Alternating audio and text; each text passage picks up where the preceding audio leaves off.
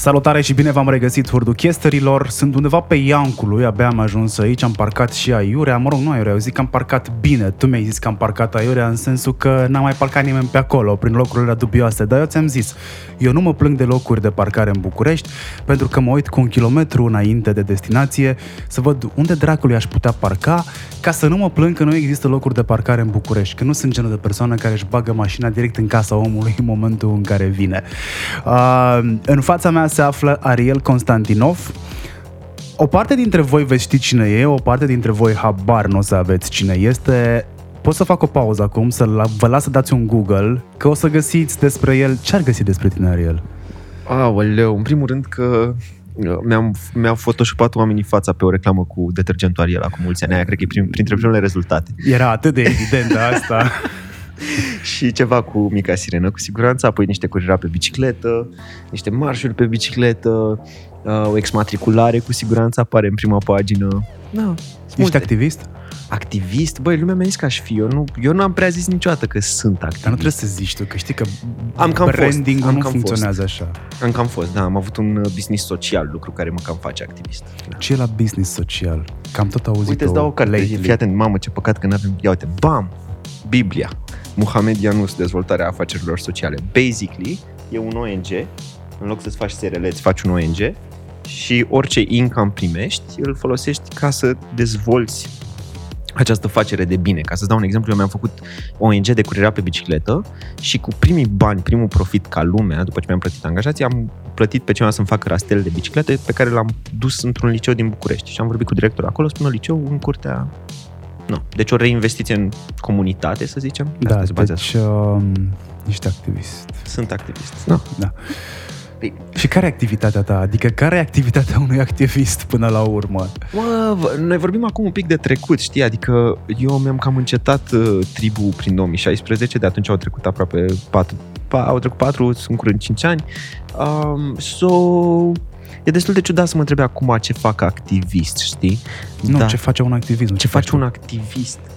Băi, cred că se hrănește foarte mult cu schimbarea lumii într-un sens sau altul, știi, like, let's save the world, dar uh, pentru un activist e un pilon foarte important uh, pe plan personal, mie așa mi se pare.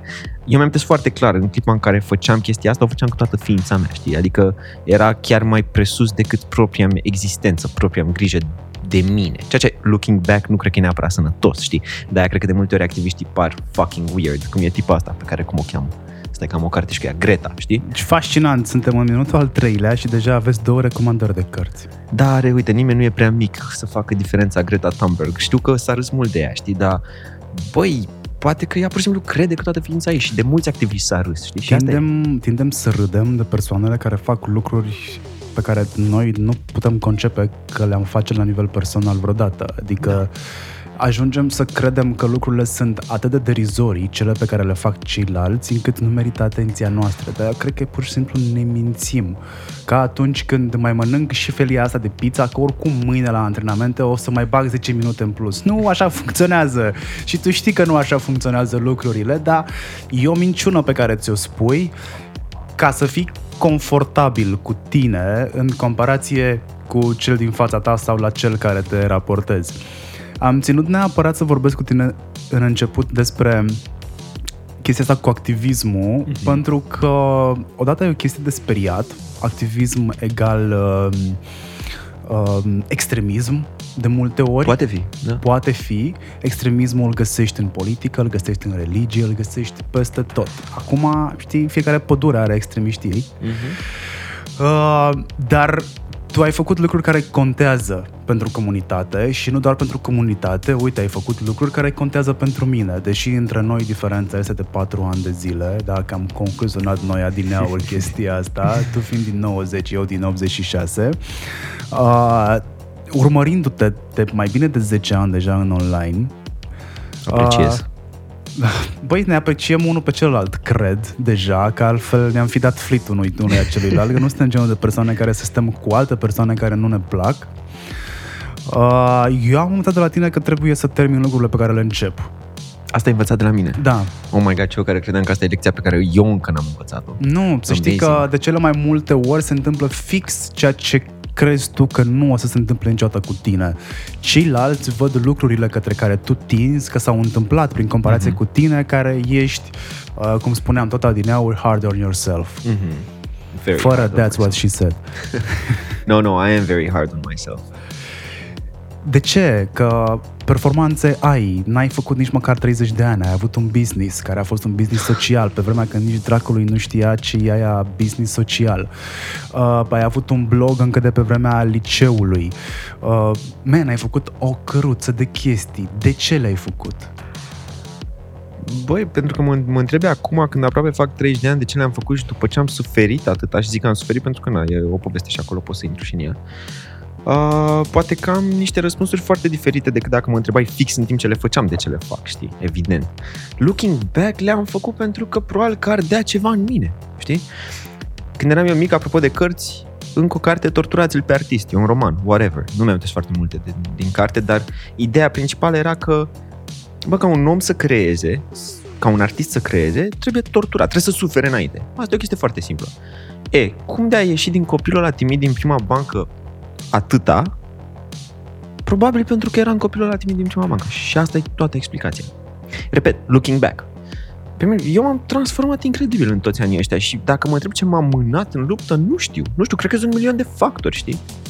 Nu- Nu simt că am vrut să o fac mândră pe mama, nu simt că am vrut să uh, agăți femei și să-mi găsesc iubirea și de-aia făceam chestii. Nu simt că nu știu concret ce m-a mânat, știi, dar când îmi păsa de un subiect, cum era treaba asta cu activismul, și am zis, bă, eu nu mai suport să fie atâtea mașini în București. M-am urcat pe biclă, m-am dus cu ea la liceu și am văzut cât de nașpa e. I need to change this, știi? Cred că de-aia am și ascuns-o eu pe a mea. Dar ai văzut-o cât e de mare, deci nu mai gata. Da, nu, deci Ce n-am un am ascuns? răspuns. Cred că da, din oameni iese fără voia lor la un moment dat și am avut noroc să iasă din mine, am avut noroc să fiu aliniat time-wise cu apariția internetului și cu blogul și tot. I was fucking lucky looking Da. back. Spui despre tine că ești leneș. Asta nu sunt rezultatele unui leneș. Spun despre mine că sunt leneș pentru că îmi place să-mi pușc doi iepuri dintr-o dată sau poate mai mulți. Adică vrei să scazi așteptările oamenilor cu care interacționezi și totuși să-i surprinzi. Spun că sunt leneș pentru că, uite, acum este cât 4 după masă și dacă mă întreb ce am făcut azi, păi m-am trezit la 11, prima zi după două săptămâni în care m-am trezit foarte devreme. Am simțit că merit așa, deși ce zi azi, e joi. E joi. Am multe zile în care nu știu ce zi e, am deadline-uri, lucrez, haos. Adică, deși sunt un om foarte organizat, am și această libertate a freelancerului care mă, fa- mă, mă poate face să par, sau chiar să mă simt uneori, un mare leneș. Vezi tu, dacă eu nu aveam lenea asta la bază, nu cred că îmi permiteam să duc viața pe care o duc acum la 30 de ani. Nu știu dacă are sens. Ai prins-o? Da. Ok. Deci, din lenea asta care mă definește la bază și pentru că vreau să am opțiunea să fiu leneș în continuare as I grow old, I was smart enough to have the life I have now. Asta e ce cred. Da, tu crezi că e lene sau este de fapt o lipsă de încredere de sine? Sau se confundă amândouă? Mă rog, Nu sunt un om cu multă încredere în sine, deși poate de multe ori poate să pară chestia asta. Cred că un om când se expune mult, și eu m-am expus foarte mult de la o vârstă foarte fragedă, îți dai seama că există, există două imagini, știi? Tu de acasă, tu cu prietenii, whatever, tu, și tu pe care îl vede lumea pentru că lași tu să se vadă lumea. Eu am crescut cu internetul în timp îna- înainte să existe influenceri, înainte să știu ce înseamnă, ce, ce poate să se facă internetul, știi? Eram minor și mă expuneam pe internet. Acum sunt multe informații pe zona asta. Eu am crescut cu internetul. Tu tot spui că am, am avut succes, că am succes, că sunt de succes. nu spus că ai avut Sau- succes. Spun că ți-au ieșit lucruri. Da, spui că mi-au ieșit Mult mai lucruri. multe decât celorlalți care sunt din generația mea, care sunt din generații mult mai... Băi, bătrâne, sunteți bătrâne, aia care sunteți mai în vârstă ca mine, sunteți bătrâni. Sau mai mult decât celor din generația ta. Știi, eu am avut o perioadă în care într-adevăr mi-au ieșit lucrurile, am apărut pe internet, am fost exmatriculat, fast forward, aveam fost vedetă. 14-15 ani, m-am transformat peste noapte un pic în vedetă din copilul ăla din prima bancă. Încet, încet am zis, ok, nu mă duc la facultate, îmi fac firma, firma mea de curierat, am dat cu ea, am, am ieșit în față cu ea, vai social business, vai la TV, vai așa și trebuie să te asumi un rol, știi? Adică aveam 20 de ani și aveam angajați toți, toți, toți, mai în vârstă ca mine cu măcar 3 ani. Aveam om de 40 și ceva de ani angajat și soția lui. Ah, Era și cel mai longeviv, dacă bine amintesc eu. da, da. So A that's plecat fucking ultimul din crazy. tribu. N- N-a plecat, s-a închis tribul. That's crazy. Uh, Trebuie să joci un rol. Eu a trebuit să înțeleg la un moment dat în viață și poate asta e pentru că m-am dus în taberele de copii și după aia, după ce am văzut cum e să fiu copil în tabără, am vrut să fiu profesor în tabără și atunci când am devenit profesor în tabără, I've learned about leadership. Fără să vreau neapărat, știi? Așa, așa m-a dus viața. I loved it. Adică eu am înțeles ce înseamnă să mă urc pe un scaun și să, să ordonez 20 de copii adolescenți agitați să fac cu doar câțiva ani mai mici ca mine și să-i fac să mă asculte, să-i potolesc, fără să ridic vocea la ei. And that's leadership, that's respect. Mi-a luat ceva să învăț asta. Când ai învățat asta și ai luat-o în viața ta de zi cu zi și ai dus-o în zona de prieteni, pe stradă, că a picat un om pe stradă și nu vine nimeni să-l ajute și te mobilizezi tu, tot, că îți faci un business și ai angajați, se duce peste tot, știi? So, cred că asta se întâmplă. Um, oamenii judecă o imagine pe care o văd și pe care o lași tu să se vadă. Eu nu zic că am fost fake în online. Eu nu, eu, eu nu pot să duc două imagini, nu sunt capabil. A trebuit să accept că oamenii fac o altă imagine despre tine, pentru că te expui.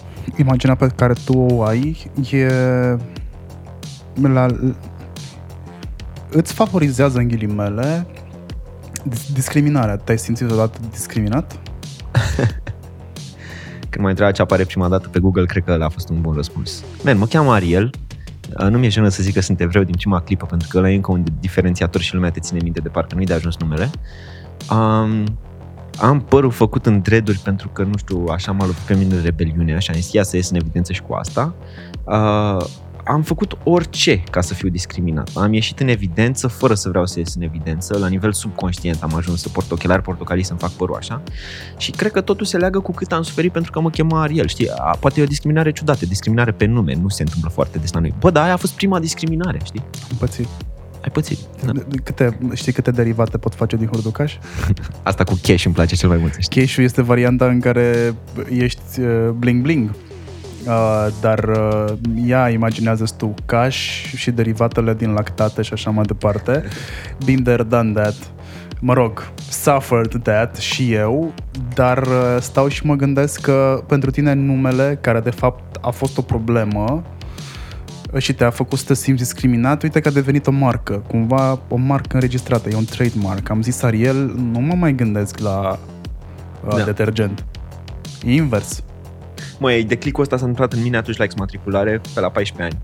Atunci am văzut-o pe maică mea că suferă, am văzut cum suferă lumea în jurul meu, am văzut că e nașpa și m-a lovit rău. Am zis, bă, mi s-a distrus viața. Cum dracu eu, din prima bancă tocilar, cum dracu să fiu dat afară din școală? How is that even possible? Cum dracu am ajuns în ziar, știi?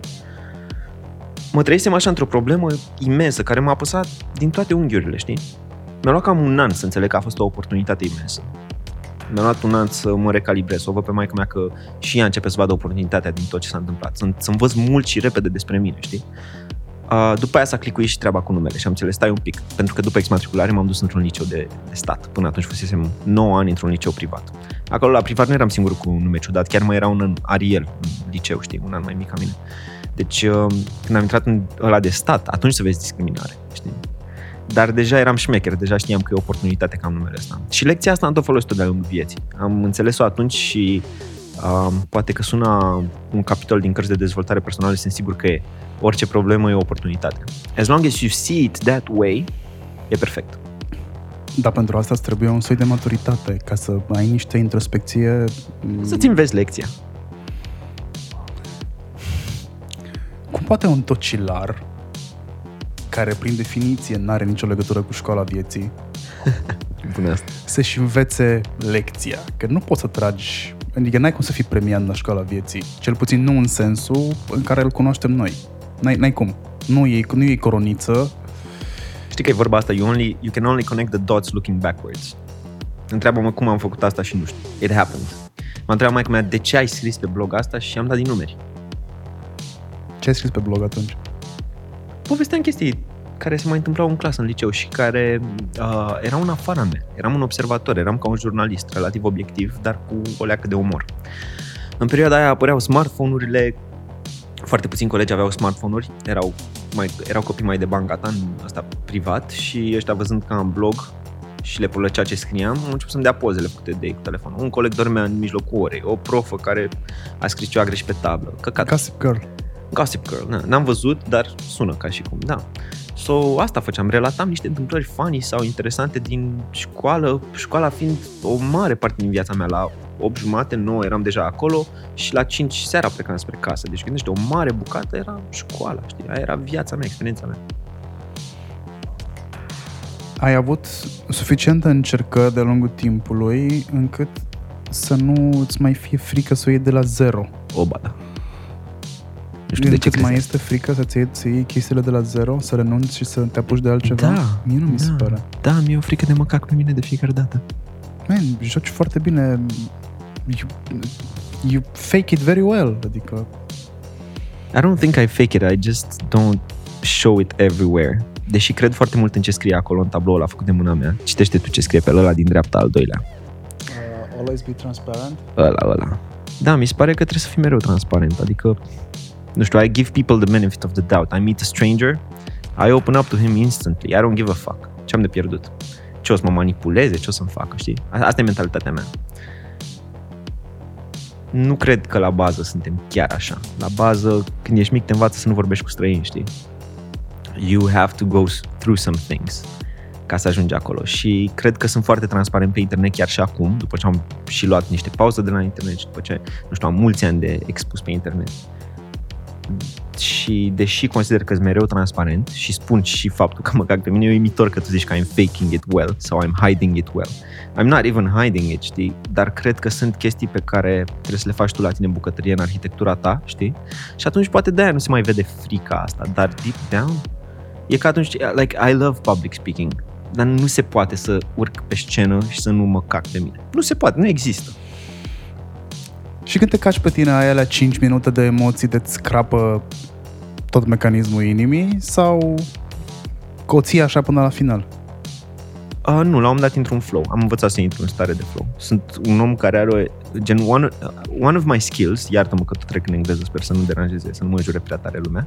Oamenii știu că aici o să găsească romgleză. Da. Să zică mersi că nu este spanglish. habla un poco de español, señor. Clar. Soy un hombre muy honrado que me gusta lo mejor. Uh, da, mariachi... da, el mariachi. Something, Antonio something. Banderas. Da.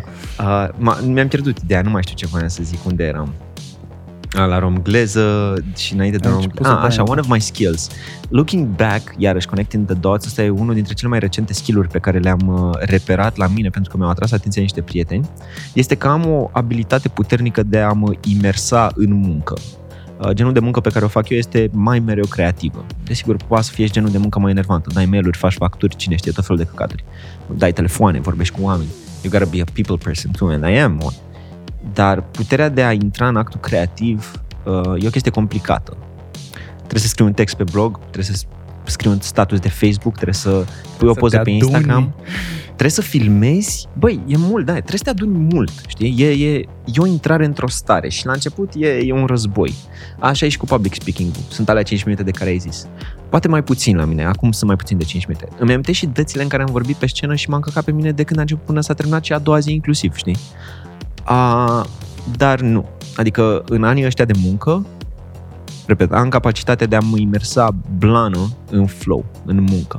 N- Nu mai trebuie nimic. Sunt foarte focusat. And I love that. Asta cu adunatul pentru creativitate mi se întâmplă constant. Mi se întâmplă să lucrez în două ore cât nu poate sunt în stare să lucrez într-o săptămână. Pur și simplu am simțit-o în momentul ăla. Mi se întâmplă să mă trezesc dimineața cu chef de muncă și mă gândesc ce dracului m-a apucat, adică eu procrastinez și după aia lucrez. Nu lucrez ca să am ce să procrastinez, că după aia nu mai am ce să procrastinez, adică what's up? Uite, asta, asta e o revel- releva- revelație. Da, mi se întâmplă chestia asta și din ce în ce mai des. Mi se întâmplă pe măsură ce responsabilitățile devin rutină. Că la un moment dat, responsabilitățile devin rutină. Habits. Exact, habits. I gotta do that, that, that and that. Și nu stau să comentez, nu stau să mă plâng, nu stau să-mi plâng mie de milă în oglindă. Nu, că e asumat. Odată Exact, ce e ți asumi, asumat. ok. Trebuie să fac asta. Uh, fac lucrurile astea, uite, uh, încerc să mă adun și am un ritual. Încerc să mă adun, să produc chiar content video de vreo lună și ceva. Și mi-am dat seama că e un ritual abia cu o săptămână că m-am dus să-mi cumpăr ultima chestie de care credeam că am nevoie. Sună asta. Da, și știu foarte bine pentru că până să-mi cumpăr din nou un, să-mi dau un refresh la gear de filmat, nu aveam nevoie de ele. Am filmat așa, bine mersi. A fost lockdown, am filmat, am făcut nu știu ce, am intrat în flow, în fiecare zi filmam, dădeam drumul rec și pa. Ce voiam eu să obțin toată povestea asta era Băi, eu trebuie să mă reobișnuiesc să vorbesc în fața camerei, pentru că nu mai făcusem de foarte multă vreme. Trebuie să mă reobișnuiesc să vorbesc în fața camerei, pentru că dacă sparg bariera asta, nimic nu Bubui. mai poate opri pe producție Bubui. de content, exact. Și am spart-o. Mhm. Am ajuns la performanța de a vorbi 15 minute, fără să mă repet, liber, fără prompter, fără absolut nimic, în fața camerei, uitându-mă doar în obiectiv, pentru că nu am flip screen Da. la camera în care filmam. E, dacă am făcut pauză, man, e un proces, trebuie să-mi schimb trepiedul după aia în Bravo, ai trepied. zis cuvântul bun. Da. N-a fost bun, tre- adică trepiedul e super ok, dar mi-am dat seama că pot să filmez cu o altă cameră, pa. mi-am dat seama că pot să filmez altfel, după aia mi-am dat seama că pot să organizez altfel luminile. Mhm. Am terminat acum, nu am nicio scuză, trebuie doar să mă adun. Alt și am, cuvânt cheie. am inclusiv ideile, pentru că eu în timpul ăsta în care fac crafting, îmi adun ideile, dar nu le notez niciunde, ci pur și simplu rămân într-un sertar undeva în, în, în creier și apoi după aia trebuie să dau drumul doar la cameră și lucrurile funcționează. E, nu mai am nicio scuză acum, deci săptămâna viitoare, probabil, cel târziu, trebuie să mă apuc să fac chestia asta. Ariel își notează în momentul ăsta o chestie pe care eu am zis-o, pentru că cel mai probabil i s-a părut foarte smart sau și-a adus aminte de ceva. Nu, dar nu-mi place faptul că mi, uh, te lasă să vorbești și mi uit ideile și așa ca să fiu profesionalizat. Ah, vai ce mi-ai dat-o cu asta. Ia zi, care era ideea pe care era să o uiți, ți-ai notat-o? Mi se pare că ai zis trei cuvinte cheie încet, încet ce ai deschis un subiect, o cutie a Pandorei care îmi place super mult și se leagă cu ce am zis eu mai devreme despre imersiunea asta în creativitate. Basically, tot ce ai descris tu este, că de-aia ți-am zis, asta e o revelație și apoi tu ți-ai continuat ideea. Și apoi mi-ai zis următoarele cuvinte cheie. Proces, scuză și idee. Astea sunt cuvintele pe care mi le-am notat. A, în actul creativ, să faci, să faci tranziția asta în, între roluri, adică cine-i hurducaș acum în clipa asta, ok, acum ești imersat în această discuție cu mine. E un act oarecum creativ, ești aici, trebuie să fii prezent cu mine, nu poți să te uiți în telefon, nu poți să te gândești la altele, că dacă nu auzi ce zic eu, s-a stricat podcastul, nu știi ce să-mi răspunzi. Exact. Trebuie să fii super prezent. E bine, orice acțiune de genul ăsta creativă o să aibă fix cum ai zis tu aceste scuze. Cu ce filmez, cu ce fac, până îl sun pe Ariel, până ajung la el, unde, aoleu, tot, tot, tot, tot, toate scuze. Vreau pipi, vreau caca, vreau să mănânc, vreau tot, tot, tot, tot. Um, mi se pare că în procesul ăsta de imersiune are loc și această procrastinare. Nu se poate fără ea. Să vii la mine și să-mi zici, bă, Ariel, tu ești șmecher, tu te-am văzut, erai așa între un milion de oameni, ți-ai pus căștile pe cap și ai scris un text. Cum ai făcut asta? Sau ai editat video? Cum ai reușit, frate? Cum te-ai deconectat? Păi nu e ușor, ai, a, a- am exersat foarte mult să fac chestia asta. De voie de nevoie a trebuit să fiu între oameni, îngălăgești să creez, pentru că era datoria mea și asta voiam să fac, știi? Nu mă plătea nimeni la vremea aia ca să zic, oh my god, deadline, trebuie să livrez acum. Nu, o făceam pentru mine. Dar asumarea aia față de mine era așa mare încât na, am procrastinat până când am pus căștile pe urechi, mi-am pus o muzică dubioasă care îmi permite să mă concentrez pe scris și am scris, am scuipat, torturați-l pe artist, știi, am fost torturat, bam, am vomitat acolo tot. Și apoi mai e zona asta de idee, ai zis, acum ai și idei, asta e ce ai zis. Um, cred că nativ omul e creativ. Am uh, chestia asta tatuată pe mână, keep on creating scrie, pentru că mi-am dat seama că mm, există zile în care sunt trist și există zile în care sunt vesel. Zilele în care sunt trist de obicei erau zilele în care nu creasem nimic. Și când zic creasem, inclusiv faptul că găteam cuiva o masă, foarte important, cuiva nu mie, să fie și încă cineva acolo, și să-mi zică, bă, ce bine ai gătit, deja era o zi în care creasem și mă simțeam mai bine. Așa că asta era concluzia, keep on creating, so you're happy, știi? Și atunci vrei și cumva intrinsec îți dorești să ai acest habit de creație, se întâmplă whatever. Și nativ facem asta. Că nu ne învață nimeni să fim creativi. Creăm, știi? Când ai început să scrii pe blog, de ce ai scris? Habar n-am, am scris. Îmi zisese profa că o să, iau, că o să pic capacitatea la română, am luat capacitatea și fix imediat după mi-am deschis blog și 6-7 luni mai târziu erau exmatriculat. Adică ce îmi zisese profa mea de română, care a fost și parte din exmatriculare, cu care, apropo, am un interviu făcut fix acum un an. Azi, on this day, acum un an, filmam interviu cu ea, nu ne-am văzut de 10 ani de când am fost exmatriculat și a fost amazing, am vorbit 20 de minute. A, atunci o făceam pentru că așa simțeam. Acum am ajuns la o maturitate în care mi-am dat seama că, băi, stai, că uneori am și idei în mijlocul, nu știu, hai, trebuie să fiu pregătit când vin să vorbesc cu Ariel, să mă gândesc la ce vorbesc eu și toate lucrurile astea. mi se pare că se schimbă un pic paradigma de creație ca să devii mai eficient și mai bun. Că nu îți permiți să procrastinezi mereu și să creezi puțin mereu și să-ți fie greu să intri în actul ăsta creativ și la la la, pentru că noi suntem conduși foarte puternic emoțional. Eu nu sunt, habar n cum ești tu, tind să cred că toată lumea este. De acolo și ideea de torturați pe artist. Nu poți să zici, n-am inspirație. Bă, trebuie să scriu și n-am inspirație. Nu există așa ceva. Trebuie să accepti că nu există așa ceva. Trebuie să ai maturizat. Ăla e momentul în care te-ai maturizat. Când ai înțeles că, bă, asta cu inspirația nu e așa. Dacă ești organizat, ai inspirație. Și ca să trag concluzia, asta e cea mai nouă lecție după care mă ghidez de vreo două luni de când merg la cursul lui Daniel Zărnescu, construimimperii.ro sau danielzărnescu.ro, nu știu ce mai are acum, e un om destul de cunoscut în online. Uh, mă duc la școala lui de scris, Uh, după patru module, patru luni, teoretic ar trebui să pot să scriu o carte. M-am dus acolo să-mi iau alte lecții. Nu vreau să scriu o carte, știi? I, I do make movies și mă ajută foarte mult ce am înțeles acolo. Dar uite, ceva interesant ce am înțeles de el este că în acest act creativ există două momente, două etape. Și mi-a rămas foarte puternic în cap treaba asta. Zona de arhitectură, când ești arhitect, zona de idei, ce ai zis și tu în care pui curul jos și te imersezi în această arhitectură. Ții carnețelul, îți notezi, îți faci planuri. Am văzut că ți-ți place să faci prezentările de mână. Și eu scriu mult de mână. Atunci sunt cel mai focusat de aia. Când ești pe calculator e ușor să dai alt tab și whatever. Uh, gândești, cugeți, faci brainstorming, tu cu tine, visezi. Foarte important să visezi. Puneți un pahar de vin și gândește-te, fă arhitectură, știi? Când ai arhitectura aia, entuziasmul tău să intri apoi în cealaltă zonă de grădină reală, în care ieși pe terenul din fața casei tale și dai cu sapa și plantezi și scoți și pui roșii și dracu știe ce faci, scrii, merge mult mai bine dacă ai fost arhitect înainte. Nativ noi nu facem asta, pentru că nu știm să facem asta. Arhitectura se întâmplă pentru că l-am torturat pe artist. Acum, nu suntem nebuni să ne supunem la tortură. Și când zic tortură, evident că zic între ghilimele, da. Uh, acest plan emoțional, ok, ba ai inspirație, ba n-ai inspirație. Nu poți trăiești cu asta și să, să, să faci bani sub metoda asta și nu poți să-ți asumi 100% că eu trăiesc din ce fac dacă asta e metoda mea de lucru, pentru că nu sunt eficient. Și atunci jocul ăsta între arhitect și grădinar mi se pare amazing. Este una dintre cele mai noi conștientizări ale mele ca om creativ și îi sunt super recunoscător lui Daniel, că nu știu dacă a luat-o el de undeva, dacă a pus-o el așa, dacă așa și-a explicat-o el, dar impactul pe care îl are asupra mea e huge și pe toate planurile. Că nu, nu m-am apucat încă de scris o carte. Îmi pare rău, Daniel. Uh, cumva se leagă de ceea ce cred eu despre creativitate. Arhitectura asta despre care povestești tu sau arhitectul ăsta despre care povestești tu este pur și simplu omul care experimentează chestii, că până la urmă un om creativ este un om care are o cultură generală vastă.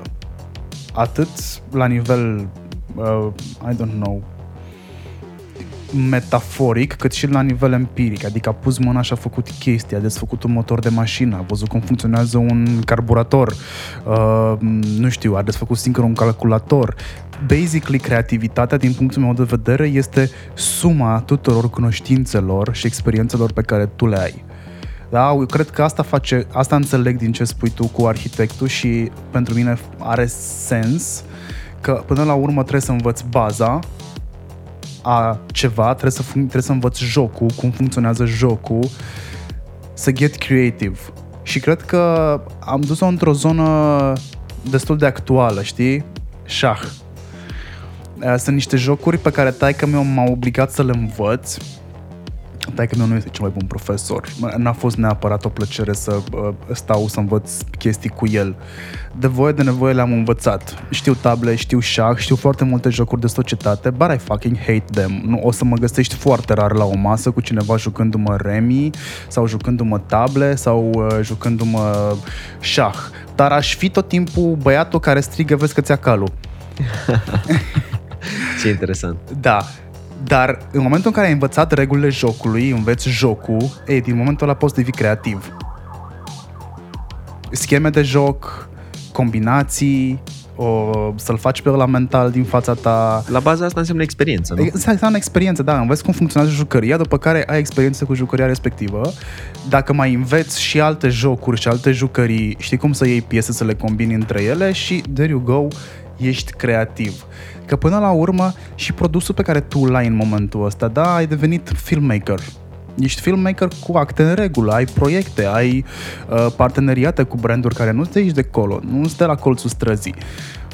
oameni pe care tu îi persuadezi până la urmă să facă parte din proiectele tale și din uh, ceea ce tu visezi. Să pui Cum mi s-a zis recent, intru sub pielea lor. Da, se numește persuadare, for fuck's sake, we all know that. Și asta cred că ai învățat-o făcând vânzare pentru tribu. Evident, da. Că eu n-am fost un vânzător. N-am știut să-mi vând ideile, n-am știut să vând absolut nimic, n-am știut să fac abordare, am tot zis-o și poate că uh, hurduchesterii mai vechi care ascultă cu religiozitate interviurile, știu că sunteți acolo, vă mulțumesc. Au auzit povestea cu când eu am vândut prima dată pentru o agenție în Cluj în 2013, mi-am scris discursurile pe foaie.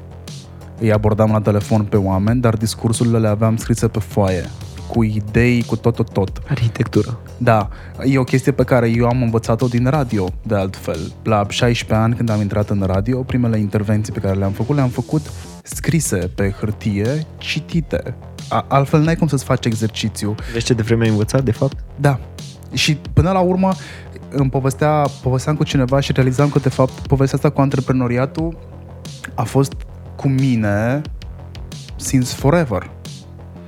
Aveam 8 ani și încercam să fac bomboane cu prietenul meu cel mai bun de peste drum ca să le vindem. Uh, după aia uh, m-a apucat să fac uh, samsareală de telefoane când am ajuns în liceu.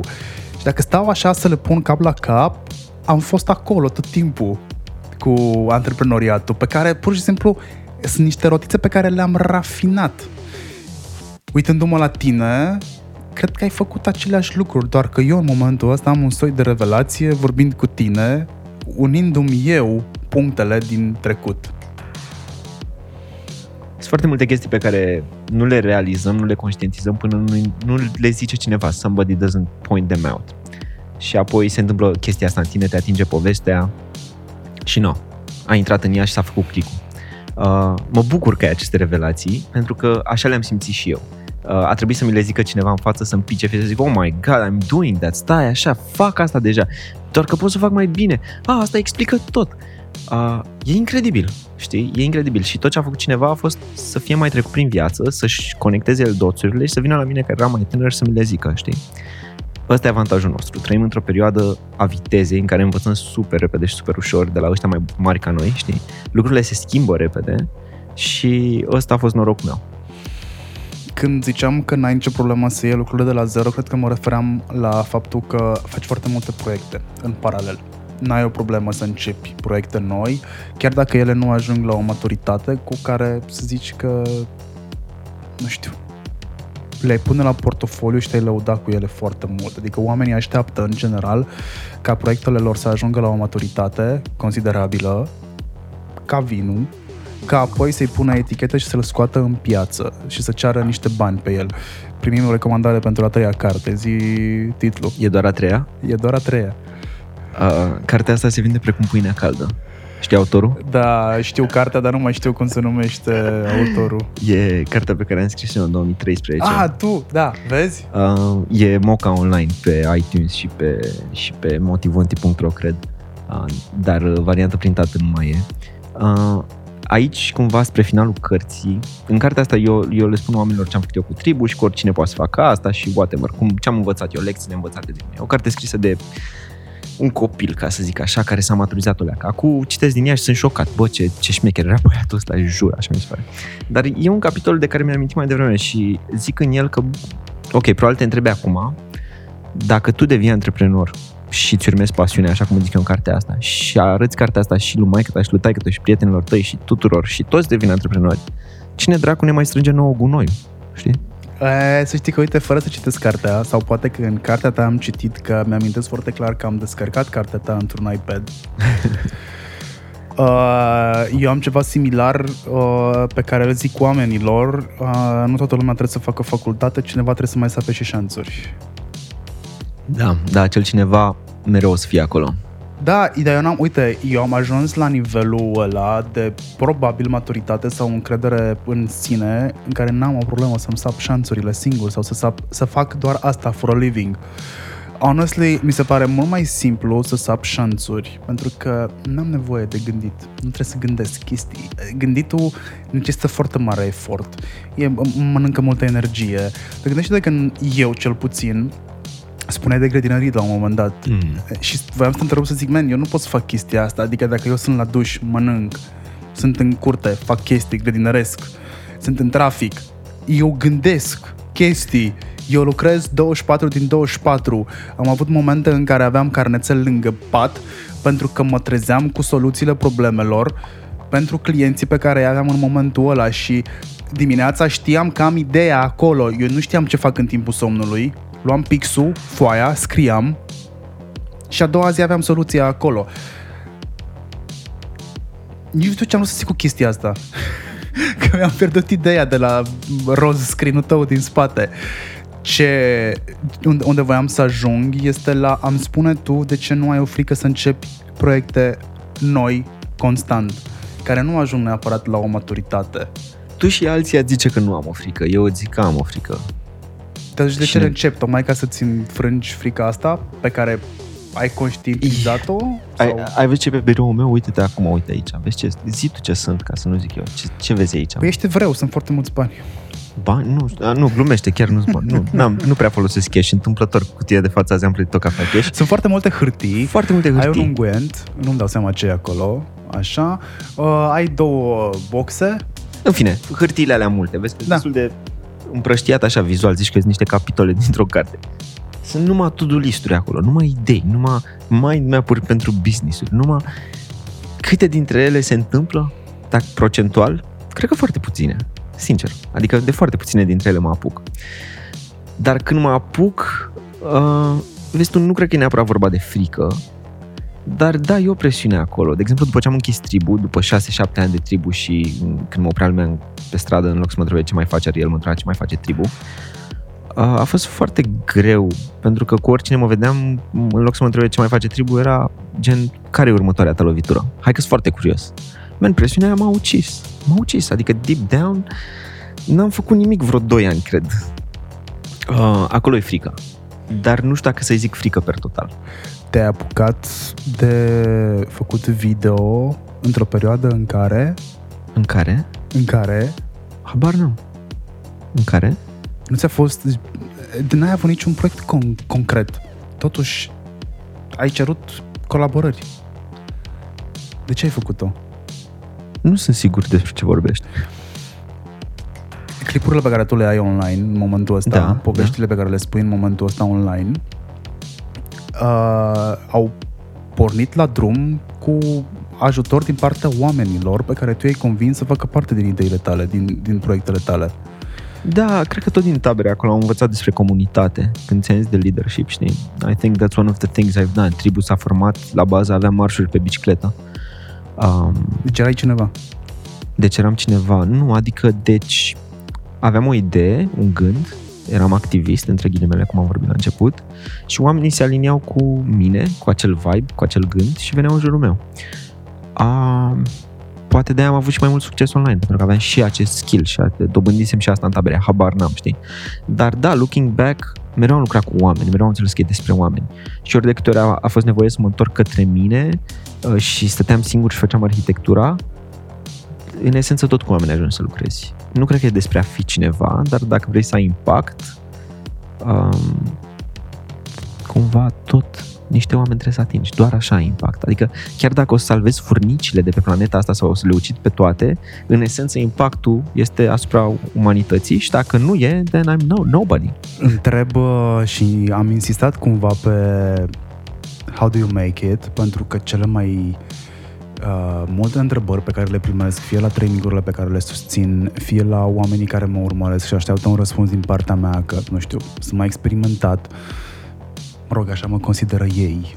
Eu doar îmi asum chestiile astea și realizez că, de fapt, am devenit persoana aia, fără să-mi dau seama și oamenii care îmi dau feedback nesolicitat mă ajută să înțeleg că am devenit persoana aia, ceea ce este mind-blowing, adică mm-hmm. mulțumesc lunenea care a inventat www-ul. Uh, și uh, cea mai întrebarea pe care o găsesc de fiecare dată este am idee, am ideea asta, cum o vând sau cum fac bani cu ea, știi? O faci. Exact.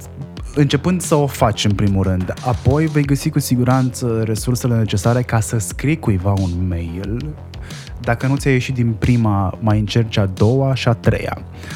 Eu cred că te-ar ajuta foarte mult, cred. Și aici, probabil că experiența ta, baza, e tot acolo unde zic eu. Eu cred că ai nevoie ca să faci ca să fii influencer, să fii creator de conținut, ai, am pus air quotes, în momentul ăsta, am pus air quotes pentru că nu înțeleg funcția, dar nici nu găsesc un sinonim pentru ea. Uh, aș zice mai degrabă că e un rol, e o persoană. Uh, ca să faci chestia asta, uh, îți trebuie lucru cu oamenii înainte. Eu am fost barman, am fost ospătar, Mm. uh, am fost DJ, am Ai pus văzut mulți muzică oameni. la mii de oameni pe seară. Trebuia să-i refuzi pe aia beți, nu punem Exact, dedicații trebuie să înveți să gestionezi situații limită, să gestionezi oameni, să, și să fii prezent. Asta să e fii faza. prezent, exact. Și cred că în momentul în care reușești să faci chestia asta, e o chestie apuci de comunicare, de marketing, de producție de content. Ah, good point. Că nu e un task ușor. Um, exemplul pe care tu îl dai până la urmă, că îl dai indirect, da? Ariel poate să facă chestii. Ariel face bani din chestiile pe care le face și Ariel nu o duce rău. Acum o să vină cineva și o să zică, da mă, da, evreii ăștia știu să facă bani. Da, fratele meu, dar evreii ăștia sunt oameni ca oricare alții, adică ce fac ăia și nu faci tu? Da, dacă, adică eu n-am de gând să intru în subiectul E discriminării bine, nici eu nu vreau și să intru în așa. subiectul discriminării, e mult prea, e mult prea... Aud gluma asta de la prieteni. Hai, Mariel, eu nu ești înțeleg. evreu. Eu nu E, înțeleg. nu, Bine, e funny, I take it as a joke, ok, I get it. Dar uh, știi ceva, dacă chiar eram evreu, eram deja bogat și nu făceam chestii. I'm just saying. I'm not. Adică vin dintr-o familie, mi-am câștigat singur banii. If anything, eu i-am împrumutat pe mine, nu e pe mine. So, um, you know, I'm not the, the Jewish kid, the rich kid. Din clasa mea, din școală privată, erau copii de senatori și nu erau deloc evrei și erau în școală evrească și erau de bani gata și eu eram cel mai sărac din clasă sau printre cei, știi, și eram evreu, evreu. Deci nu asta e discuția. There dar must be a skill. în 2013, când am scris cartea asta despre tribu, uh, la bază avea monetizarea pasiunii. Asta e una dintre chestiile care mie mi-a rupt capul. Adică, fă frate bani din ce-ți place să faci. Și citatul ăla că nu o să lucrezi nicio zi din viața ta dacă îți place ce faci. Și that, that's it, as simple as that. Când am înțeles că succesul pentru mine înseamnă să monetizez pasiunea, adică să fac bani din ceva ce îmi face plăcere să fac, eu doar am continuat constant să fac ce părea că îmi place să fac. Iar lucrurile se schimbă, pentru că te plictisești. Ți se ia de scris, te apuci de filmat. Te apuci de film, ești tu în fața camerei, nu mai ai chef să fii tu în fața camerei, ai chef să-i pui și pe alții în fața camerei. Pe aia devii regizor, pe aia dracu știe ce faci. Uh, Ariel are în momentul ăsta, mă rog, eu cred că tu ai cel puțin trei proiecte în paralel, sau că așa sunt mai mi-ai multe. dat mie senzația. Uh, ai, Dar multe proiectul, nici nu sunt semnate, adică nu știu la ce, zim, așa. ai deja o semnătură pur și simplu prin producția lor. Dacă le văd fără să fie semnată de tine, aș putea să-ți spun, da, mă rog, ăsta este ochiul meu critic de consultant de producție de content, deja îl văd. Ok. Și cred până la urmă că fiecare dintre producătorii de conținut, regizori, whatever, you name them, oamenii ăștia trebuie să-și pună la un moment dat o semnătură a lor care să fie ușor de recunoscut de către ceilalți, să zică, acum asta e, asta e de la Ariel, trebuie să fie bun. Uh, cum spui, un film de Tarantino. Man, e sânge. Știm asta. Gata, vrem sânge. Aduceți Ligheanu, puneți-l sub TV. Uh, ai trei idei. Mare fan pentru trei idei. Dar nu mă ocup. Nu contează, când îl pui acolo, I'm there, sunt uh, ochi și urechi, îmi place. Ai carismă, deși cred că e o chestie educată la tine, carisma asta. Ai- că Ești singurul exemplu pozitiv pe care pot să-l dau cu, ca, cu o carismă educată. Asta nu știu de unde am învățat-o. Mi s-a tot zis că sunt carismatic, n-am înțeles niciodată de ce sau de unde.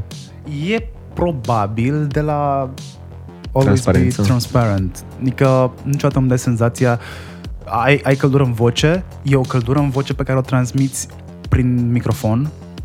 Ok. That's huge. Thank you. Nu prea reușești cu oamenii să facă chestia asta. Și faptul că nu ți-e frică de oameni, cred că aduce un, un plus major. Cred că tot asta aduce un plus major și pentru faptul că reușești să-ți vinzi proiectele foarte ușor partenerilor. Uh, ai uh, proiecte cu Banca Transilvania. Ai, uh, ai avut proiectul ăla cu ce se întâmplă la uh, ce se întâmplă la Bonțida când nu este festival. I mean, seriously, cum ai reușit să vinzi chestia aia? Deci și eu stau și îmi pun întrebări care am cât de cât niște experiență cu vânzarea. Man, cum, cum dracului a reușit să vândă ideea aia? Deci Ariel a făcut un clip, s-a dus la Bonțida, când nu s-a mai făcut uh, uh, Electric Castle și a făcut un film despre Electric Castle când Electric Castle nu s-a făcut. Acum în pandemie, da. exact, fac acum în pandemie. Știi, vrei să-ți rup capul? Da, Nici, te rog. nici măcar n-am vândut eu asta. A, Ei, ei m-au contactat și mi-au zis, băi, știi că e Electric Castle și că na, e pandemie și în mod obișnuit am fi mers și am fi lucrat ceva împreună acolo și te-am fi întrebat ce vrei să lucrăm, dar acum ce facem? Și we brainstorm a bit. Ei au venit cu niște idei foarte drăguțe și s-a ajuns la, ok, hai să mergem acolo două, trei zile, fix când ar fi asta, în weekendul ăla. Să vorbim cu sătenii, așa, în fiecare zi mai vorbim cu 2-3, că na, îi mai știm de dățile trecute. Și n-a ieșit chiar așa, că ne-am dus în prima zi și era foarte awkward, adică prima zi de festival era o liniște acolo, era presă, era foarte ciudat. Multe camere de la vederi și doar cei câțiva săteni, nimeni nu voia să vorbească cu tine. Plus că eu nu eram de la ProTV, știi, eram o cămăruță mică, eram ciudățel, eu eram cam singurul festivalier de acolo, eu și cei doi oameni care mai erau cu mine din partea băncii.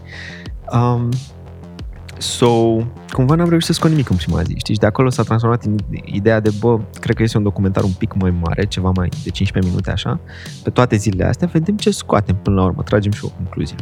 Și am filmat, în fiecare zi am filmat, m-am dus și m-am băgat în seamă cu oameni, duminica a fost foarte fain că am reușit să vorbesc cu preotul, nici n-am insistat mult. E de ajuns să zici Banca Transilvania, documentar, e foarte fain, te Banca crede lumea. Transilvania, Cluj, Bonțida. Da, da, da. Works like a charm. Și au început oamenii să vorbească și a fost, a fost o chestie care până când să, să o editez, până să intru în imersiunea creativă de care îți vorbeam, da? până să intru pe bune în ea, eu nu știam ce o să le dau celor de la bancă. Aveam un contract semnat, știam ce ar trebui să fac, știam că s-au schimbat lucrurile, că deja trebuia să livrez și n-am avut ce livra, dar n-a fost vina mea și ei m-au înțeles că erau acolo de față. Și acum scoteam chestia asta și mi-a plăcut la nebunie. A fost a huge challenge să încerc să fac un documentar despre cum e la Bonțida fără Electric Castle în moment de Electric Castle și cu pandemie. Te vezi influencer? Băi, În strict în sensul pe care îl are. Om care da, influențează da, clar sunt, oameni. clar sunt, sunt de foarte, cred că sunt influencer pe internet dinainte să fie coined termenul de influencer atunci de când mi s-a zis blogger cumva, primii ani de blogging deja eram influencer. Asta mi-e foarte clar. Adică am fost martor la cum au crescut business-uri pentru că le-am recomandat online încet, încet. De la zero, I've seen it grow, știi? Și mă uitam în urmă și I was connecting the dots și eram like, wow, I should have made a lot of money, man. It's just not my business. De ce, vor, de ce lucrez pentru alții, știi? Care crezi că sunt aturile tale? Trebuie să te întrerup aici pentru că e foarte important să-mi spui care sunt aturile brandului tău personal. Că ai cel puțin trei dintre ele. Oamenii te urmează și îți urmează recomandările pentru că Băi, cred că am părut sincer de-a lungul timpului și nu că am părut I've been genuine. Um, nu s-a întâmplat să fiu nealiniat când am promovat ceva, știi, să zic, hei, Coca-Cola, cumpără Coca-Cola. Nu, n-am mai băut Coca-Cola de niște ani și n-am mai, am, dacă am primit vreo atenție de la ei, vreo băgare în seamă, am vrut să văd cum, cum e r- r- legată de sufletul meu. Și, de exemplu, am avut o campanie Coca-Cola în care am dat biciclete oamenilor. Și am zis, ok, sunt, așa are sens, știi? Și atunci, cred că a însemnat să fiu true. Uh, Și, în egală măsură, să speak um, truth to power când lucrurile erau wrong. I'm the kind of person who speaks truth to power. Cum ai spus că nu mi-e frică de oameni. N-am văzut niciodată așa, da, nu mi-e frică de oameni. Acum că ai zis-o, am conștientizat și eu. Mm, Trebuie să ți le iei în mână, cum s-ar zice, și să spui, bă, e nedrept ce se întâmplă aici. Și pentru că am făcut asta pe internet și mi-am luat multă muie că am făcut asta pe internet și a și durut de multe ori, am câștigat și mult respect și multă încredere, cred. Pentru că deși ăia câțiva mă înjurau pe internet, o mare, mare a- altă, alt procent din, din oameni mă susțineau și rezonau și admirau probabil că I could do that. Deci cred că e o sinceritate, e o asumare, o transparență. Da, nu știu ce e. Mm, Și niște valori care cred că sunt acolo de ceva timp. Uite, mie mi s-a întâmplat ceva amazing, că acum duminică am filmat Bucureștenii, trebuiau să vină 30 de oameni, au venit patru show până la finalul zilei și două, două fete diferite au venit la mine și mi-au zis, băi, Ariel, știu că e ciudat sau în fine cum au zis ele, dar aș vrea să faci o poză cu mine. Și eram like, wow, ok, ce drăguț, gen, din 47 de oameni nu a venit nimeni decât voi două fete. Și fiecare dintre ele are o poveste în care mă știa de cu 4-5 ani în urmă, m-au văzut vorbind undeva, m-au nu știu ce, nu știu ce, m-au urmărit de-a lungul anilor și asta, at- atunci am înțeles că e vorba de niște valori, de niște chestii. Una dintre ele mi-a zis că mereu îi dau o stare bună când intră și îmi verifică newsfeed-ul, indiferent ce e acolo, știi? Uh, una mi-a urmărit trei idei la început și a ajuns mai departe, bla bla bla. Uh, so, da, cred că e o aliniere pe valori, adică să vezi că un om e constant în valorile alea. Dacă ai simțit ceva odată de la el, știi că te întorci la el și îți dă cumva aceleași sentimente, știi? Pe final, te las, te las să dai oamenilor de gândit. să dau oamenilor de gândit. Se termină abrupt, dar interviul ăsta 50 de minute a fost super intens și n-am de gând să-l diluez mai mult de atât. Cine vrea să te descopere mai mult decât a făcut-o în astea 50 de minute, uh, să dea un search pe Facebook, Ariel Constantinov, uh, să te caute pe Instagram. Cred că am început să fiu cel mai activ pe Instagram. Instagram, YouTube sunt. Aia se întâmplă cu oamenii care stau de foarte multă vreme pe Facebook. Da, da. da. Adică devin, postez tot ce e important și pe Facebook, dar simt eu că nu. Devin obosiți de Facebook. Da. Și stau mai mult pe Instagram, am observat chestia asta. Și pe YouTube trei idei rezumatele cărților pe care Ariel le mai citește din când în când și face câte un rezumat cu trei idei principale din, din ele. E ca și cum cineva v-ar povesti ceea ce urmează să mă rog, v-ar povesti biografia obligatorie pentru BAC, cam și pe voi vă ajută foarte mult chestia asta, că o să puteți abera pe marginea... Nu, cred că mă duc și deep, adică mă lovesc niște idei Te acolo duci și, vii și cu revelațiile tale. Da, da, da, da. Cred că cuvântul cheie al interviului ăsta a fost revelație.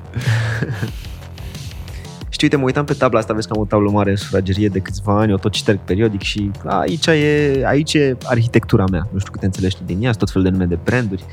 În fine, oh, și mă tot uitam pe ea și mă gândeam, băi, cu ce, cu ce te las eu la gândire? Cu ce te las eu la gândire? Și m-a lovit un pic așa, am, am o idee, am o idee. Una, uh, una dintre chestiile spre care vreau să tind acum este să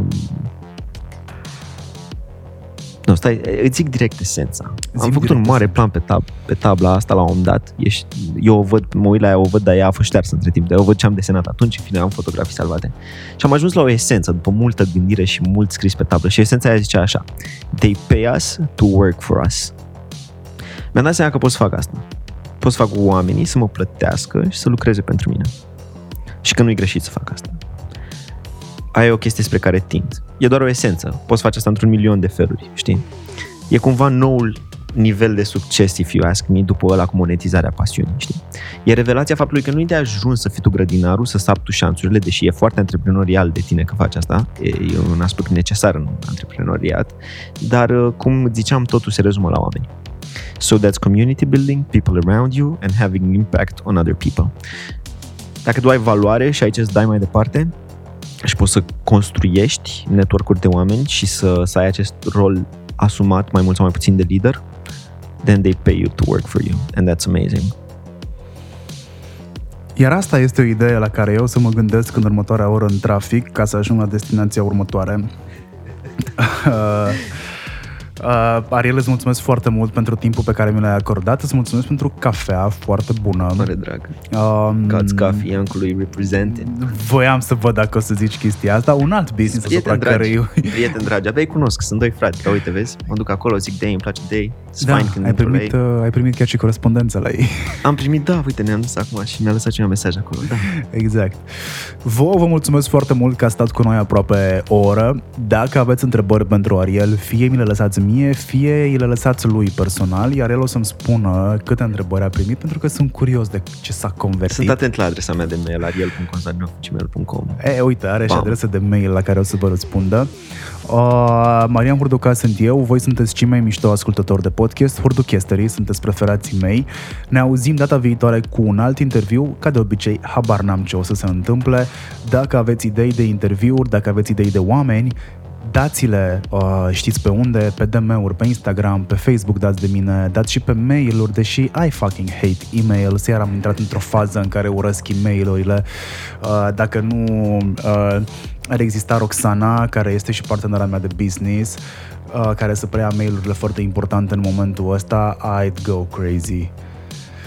Acestea fiind zise, uh, o zi mișto în continuare, chiar dacă este seară când ascultați interviul ăsta, tot zi este. Hai pa!